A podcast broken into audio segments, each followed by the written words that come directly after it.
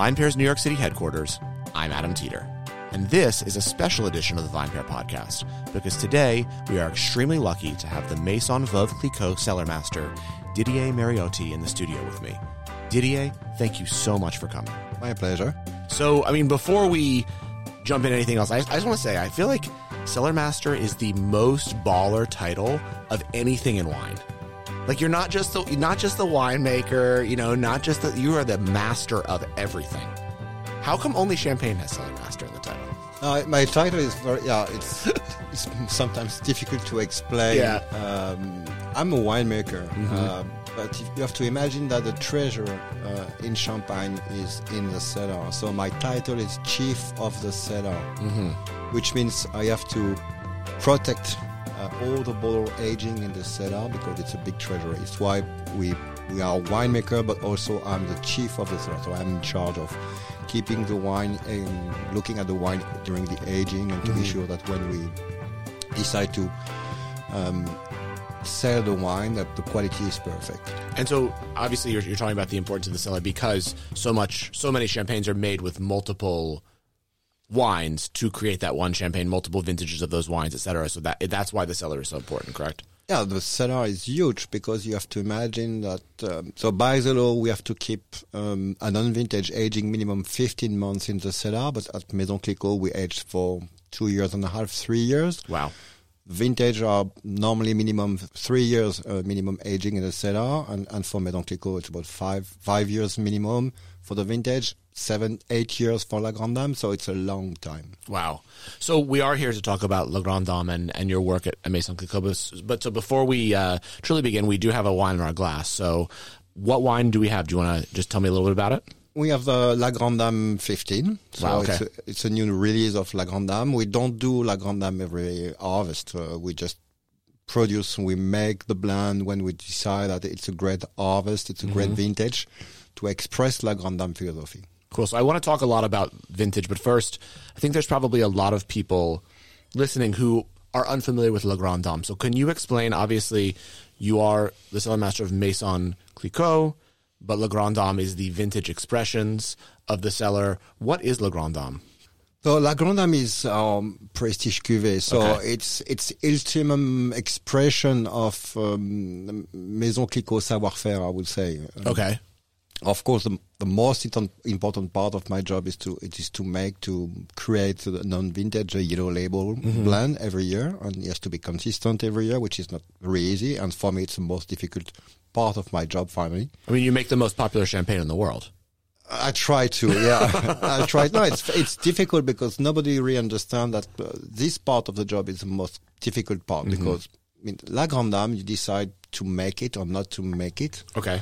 depending of the quality of the vintage where for yellow label you have to make it every year and it has to be exactly at the same level of quality every year and we know that all harvests are very different so So when you're talking about this, you you decide to make it or not to make it. So that's that is what makes vintage champagne so special, correct? Is that every year there are there are years where there will not be a a year on a label of champagne. It will only be non-vintage.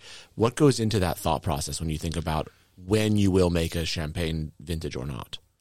so first we of course we have to harvest and we have to to do the vinification and then we start to to taste all the base wine so um, we we start tasting the base wine in November November December. I have to taste about 700 different wine from the Wow. from the harvest. We we taste about 20 25 samples every day and it's a very precise um, description of each wine to understand the wine but also to start to understand the vintage.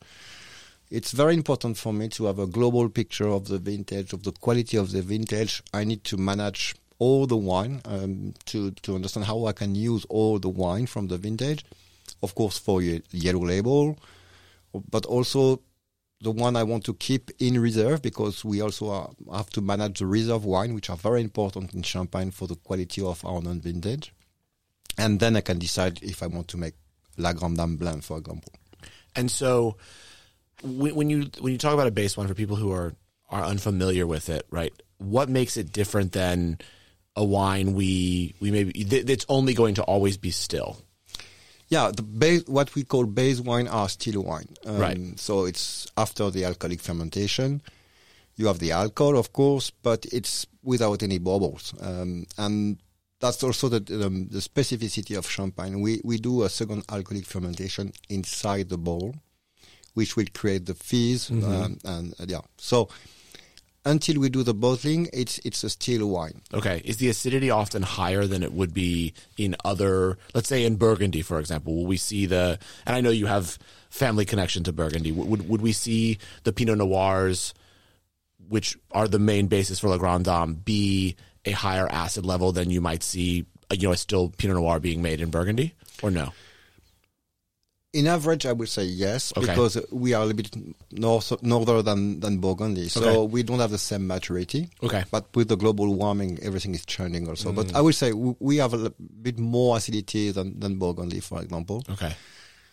And then with the blend, finally, it's also a way to manage um, the quality um, of the wine. And, and if you have like a very acidic vintage, for example, with the reserve wine, you can also balance that acidity. If you have like a very mature vintage, Okay. you can use fresher and younger reserve wine to bring more acidity and more freshness to the blend. So our role when we do non-vintage is really to understand the quality of the vintage and how to blend the non uh, the reserve wine and the vintage still wine together to recreate exactly the same blend. Okay. Where with La Grande Dame, it's different. You have to express. You want to. We want to express the spirit of La Grande Dame blend, and also we want to add um, a characteristic of the vintage at the same time. So we are blending finally the the spirit of La Grande Dame with the spirit of the vintage. So we jumped a little bit ahead. We started immediately going into winemaking. I want to take us back a step to actually Le Grand Dame and what it is. So can you tell me a little bit about how this wine came to be and, and what it embodies and how it sort of fits into the entire world of Clicquot? So La Grande Dame finally is um, uh, so it's our prestige cuvée. Okay. It's it's for us it's the best way to pay tribute to Madame Clicquot. Okay. And who is Madame Clicquot? So Madame Clicquot was um, the founder, I would say, of, of uh, Maison Clicquot uh, Okay. 250 years ago. Wow. Unfortunately, she became widow uh, very, very young. She was like 26, 27 years old. Oh, wow. Um, and at that time in France, um, um, a woman was not allowed to run a company except if she was a widow. Interesting. And she decided not to sell the company. She decided to keep it, to run it. Um, and it's why on the label you have Veuve Clicquot. Veuve means widow. So it's a widow Clicquot, in fact. Interesting. And she really f- decided to fight and, and to, to, she was very um, full of energy, full of passion for, for, for, for her maison. She really wanted to export the wine. She decided to develop the business she created uh, the vintage. So she was the first to create the vintage because Champagne was only producing non-vintage uh, wine. Oh, wow. She was the first to invent the riddling table uh, to extract the, the dead yeast from, from the bottle. And she was also the first to invent the rosé blend. So she was very creative. She was very passionate. And so she's basically responsible for some of the most amazing things in Champagne. Exactly.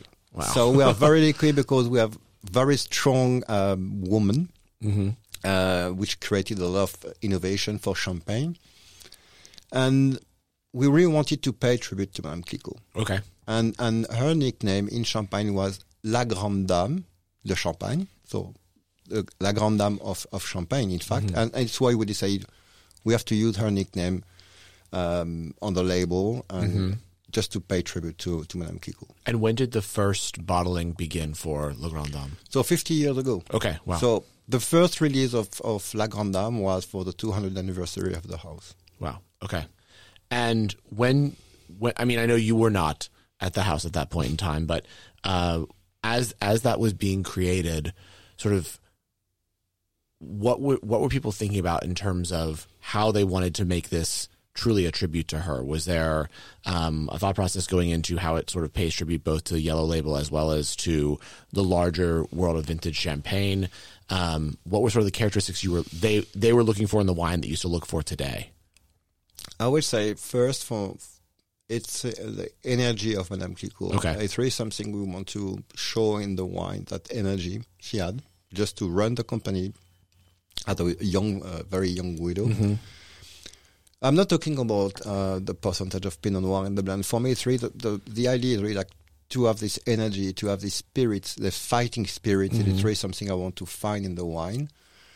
And it's really something which inspires me every time I create the blend. I, I, oh, it's like, always like uh, if Madame Clicquot was behind me and, and pushing me to just to to have this energy and, and to have this spirit. Okay. And so, where do you, th- when you're talking about energy for someone who's tasting the wine, what are the, what do you, what do you think they're tasting that gives them that energy? Is it, is it that bright acidity that I'm getting on the palate? Is it sort of the, the finesse of the bubbles? Is it ever, is it all combined? It's all combined. I mean, you, you can't focus on one point. Uh, for me, the energy is really something, when we are tasting the base wine, the still wine, the question is not which one is good. It's how the, we can use them in all the different blends. And the one which have like a spirit can be very, like, someone are very elegant, someone are very subtle, someone are very precise or sharp. And then you know in which blend you can integrate them. And, and for La Grande Dame, it's really like, uh, to find a lot of Pinot Noir because now we, it's part of the DNA of the house. But Pinot Noir, which are very elegant and very precise. And that precision, for me, give that energy. So let's talk a little about Pinot Noir. So Pinot Noir is one of the the grapes used to make champagne, but really defines this champagne more than any other grape.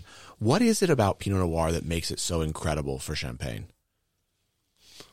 I don't know if it's only in Champagne. I love Pinot Noir. So Yeah, me too. part, part of my family is in Burgundy. I've been, uh, I would say, raised, born, and educated with the Pinot Noir in my blood. I would say, uh, red. Uh, the difference in Champagne, we are making uh, white um, wine. So we are using Pinot Noir, but we have to avoid the skin contact just to extract only the juice. So we are not looking for the tannins. Uh, and what I like with the Pinot Noir, it's it's very complex. Um, you, you have a lot of different expression of- the Pinot Noir depending of the exposure. If it's a south exposure, north exposure, the age of the vines also can express um, differently. So I like the complexity and the diversity with the Pinot Noir. Interesting. So it really gives it, it can bring one grape can bring a lot of different characteristics in all these different still wines you're making that then go into blend the the vintage wine. yeah, th- th- for me, the, the is, there is an example if you if you compare just a percentage of Pinot Noir in, in vintage mm-hmm. and in La Grande Dame. La Grande Dame is about ninety percent Pinot Noir, while Okay. the vintage is 65 percent Pinot Noir. Okay. If you do a blind tasting, and if I ask you which one has the highest percentage of Pinot Noir, people will definitely say it's a vintage. And and the and the percentage is much lower. So I never look at the numbers. For me, the numbers doesn't mean anything Uh, I, because finally, for the vintage, even it's it's a lower percentage. I'm I'm looking for Pinot Noir which are expressing much more, much more texture, much more volume, much more roundness Okay. because vintage is like designed for to pair with food. I would say much more. Right. Whereas La Grande Dame, the idea is really like aperitif to pair with uh, fish, more like uh, Japanese food, sushi. So I'm looking for Pinot Noir which are very sharp, very precise. Uh, and the difference is for the vintage, I'm using much more Pinot Noir from the south of, of the mountain. So they have a south exposure, so you get much more maturity. With La Grande Dame, I'm using Pinot Noir much more from the north. So you don't have the same maturity, but you have more um, acidity, more uh, structure, more bitterness in a way also, which is very interesting because it keeps the wine very sharp, very precise, and very elegant. Interesting. And so you really believe that this La Grande Dame is the, is the champagne that you would drink on its own or with high end sushi as you're discussing fish, etc. That that's really for you the ultimate with the wine. Uh, yesterday night, I had a great experience uh, on the rooftop in New York with, uh, Okay. with a good friend, and we started like just a glass just to refresh your palate after a long day.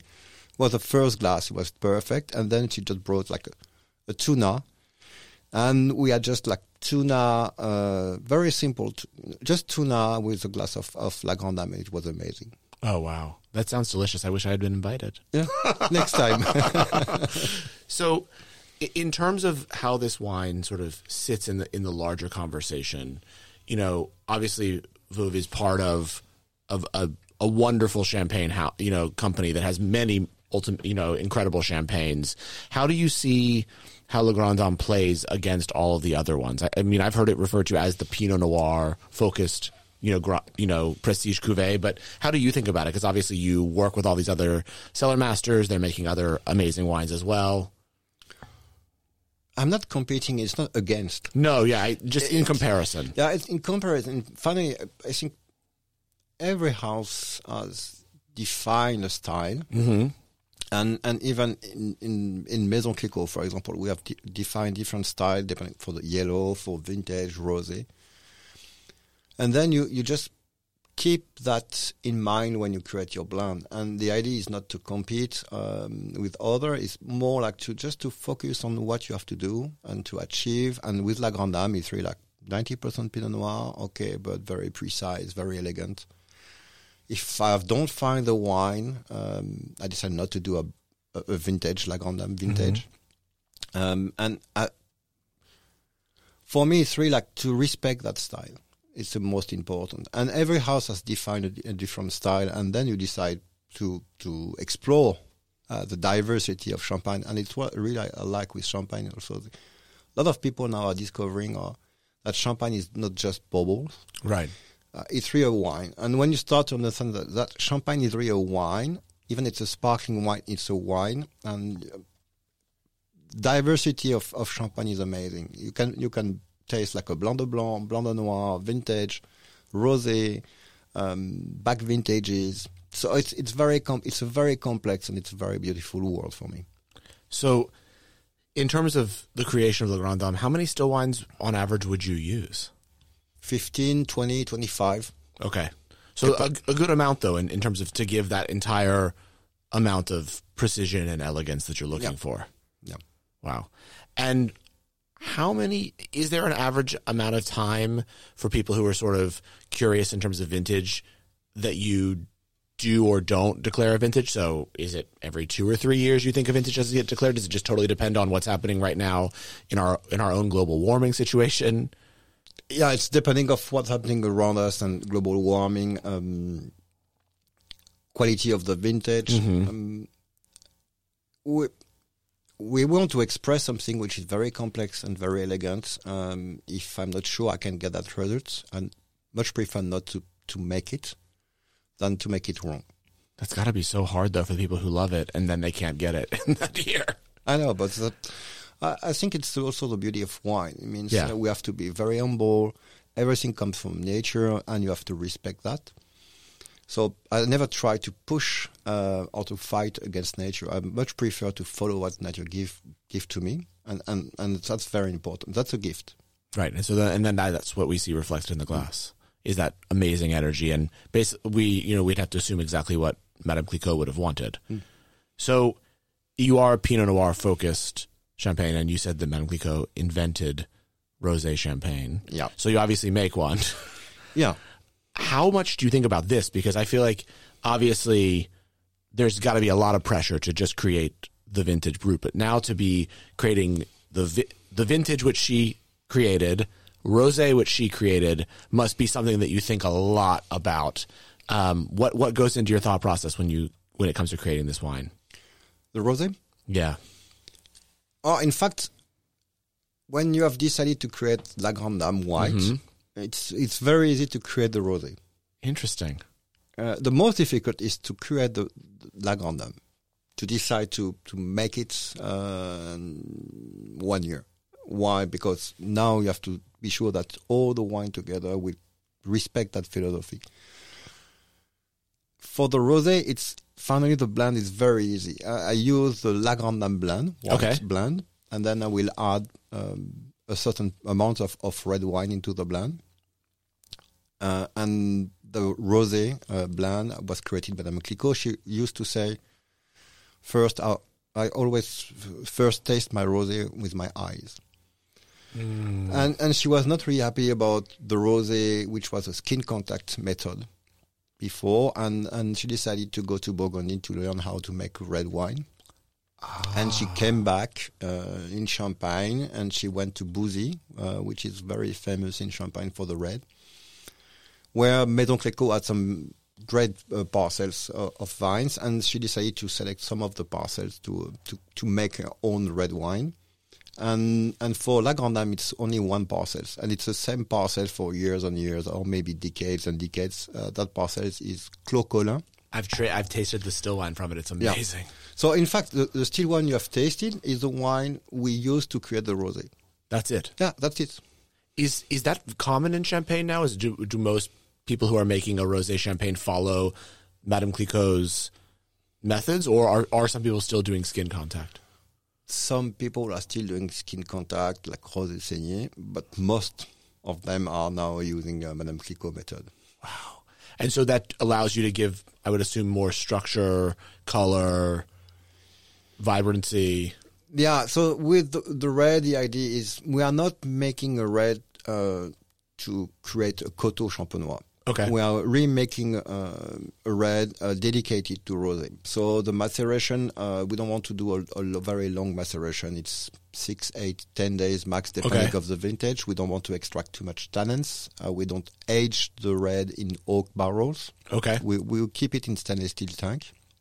And the idea with the red for us is really to bring that very smooth fruit, red fruit, which bring a bit more texture in the mid palate when you you taste rose. You want to taste? Yeah, let's rose? taste it.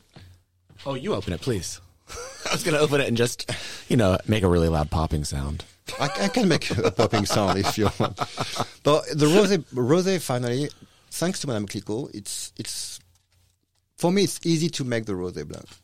That's I, I love you, the confidence in which you say it's easy for me to make this because I make it's that's great. I wish I had something like that in at work where I was like I do this one thing, so this one's way easier. I don't feel that way. So, how much production is different? Is is there much more of the the brut than there is of the rosé? Yeah, it's much more, Much more. much more. And which current what vintages are currently on the market? So for the white, we just released the 15. Okay. And and for the rosé, we, we need to age the rosé a bit more, Okay. uh, to to perfectly integrate the red into the white. So we age the rosé one or two more years. So we are on on twelve. And that's all in bottle aging. It's- yeah. Okay, so so each each bottle is integrating the red itself. Yeah. so, so what we do, we we use we do the the La Grande Dame blend, okay. and then we we will integrate into the the, the vat the red for 12, 13, 14 percent. Okay. we will do the bottling. We will do the second alcoholic fermentation Mhm. And then just on the lees for, for on the lees for seven, eight, nine years. wow for both for For the rosé, For and rosé. For, yeah, for the for the white it's about seven, eight, and for the rosé it's uh, eight, nine. wow. I mean, it's a, both of. The, I mean, the the brut is really lovely, but the rosé has this just absolutely beautiful, like really light salmon pink. That's gorgeous. It smells lovely too. So this one, so 2012 will be what's on the market for Right now, yeah. the the foreseeable future For, for until the two, um, nah, yeah, two, two next year. Yeah, this is really great. I actually would like this with a with like a a really nice piece of like salmon or fish would be really delicious. It would be really really Yep. delicious. So, how did you gain such a passion for champagne? Being from from Burgundy, you would think that obviously, especially now, people talk about Burgundy as one of the hottest still wine markets, and Champagne is obviously the hottest sparkling wine market. How did you find your way from from Burgundy to Champagne?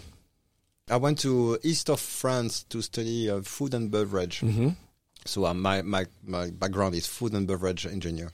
So I was I was really specialized in beer, sparkling um, product, and I had to do a six months intern, and I did it uh, in Champagne, uh, starting uh, working for Moët Chandon, and I've really felt in love for, for the Champagne region. I, I really, for the first time, I really understood that Champagne is a wine Mm-hmm.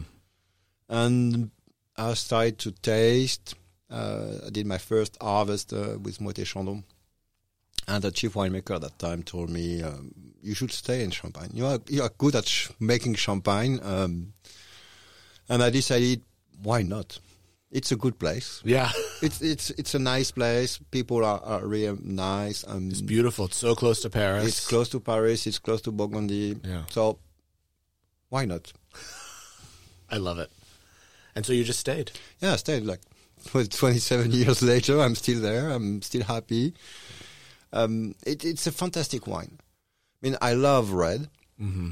I really love white, red. But if you think about champagne, it's the only wine and spirit you can drink 24 hours a day. It's true. I could drink these wines 24 hours a day. But with red wine, for example, it means um, Sunday brunch, Mm-hmm. champagne, perfect. Aperitif, champagne, perfect. Uh, to pair with food, not all type of food, but you can pair with food. You can you can have a glass in a bar. You can go to a all night club and, and still drinking champagne. And, and that's the beauty of champagne. That the diversity of, of all champagne you can find. Finally, it's it's very easy to enjoy a good moment with champagne.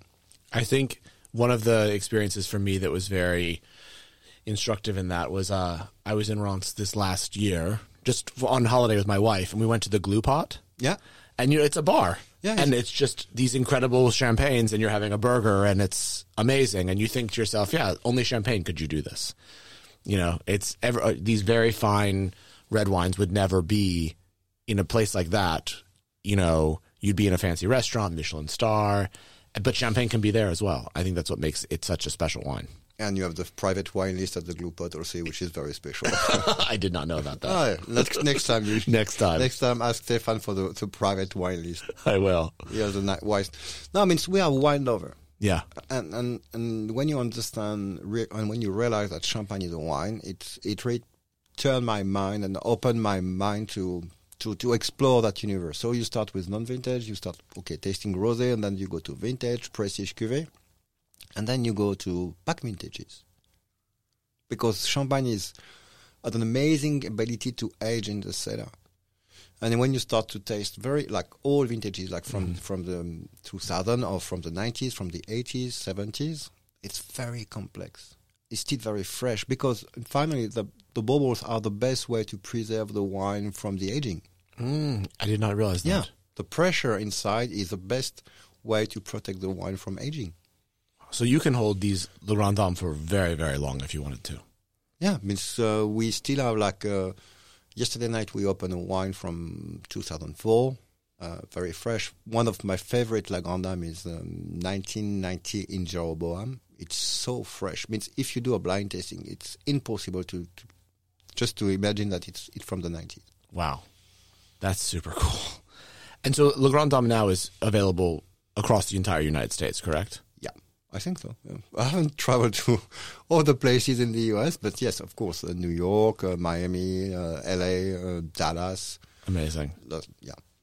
Well, Didier, thank you so much for taking the time to chat with me about these wines. They're really very impressive, absolutely delicious. I'm a huge champagne lover. Um, and I've I fell in love with these wines the first time that they were brought to the office and I tasted them and it's a true honor to have you here to chat with me about them. My pleasure. So, and next time you come to Champagne, let me know. We'll have a glass together at the Blue. Oh, I would love that. Deal. Deal. Thanks so much for listening to the Vine Pair Podcast, the flagship podcast of the Vine Pair Podcast Network.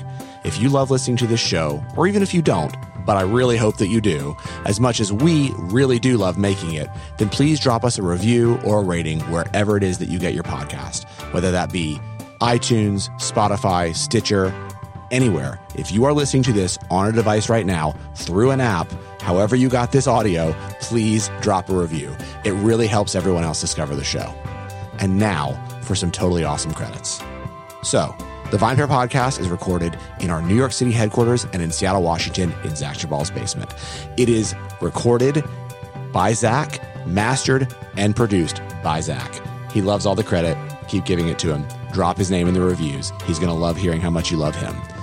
It is also recorded in New York City by our tastings director, Keith Beavers, who is the managing director of the entire Vine Pair Podcast Network. I'd also love to give a shout out to our editor in chief, Joanna Sciarrino, who joins us on every single podcast as our third and most important host. Thank you as well to the entire Vine Pair staff and everyone who's been involved in making Vine Pair as special as it's become.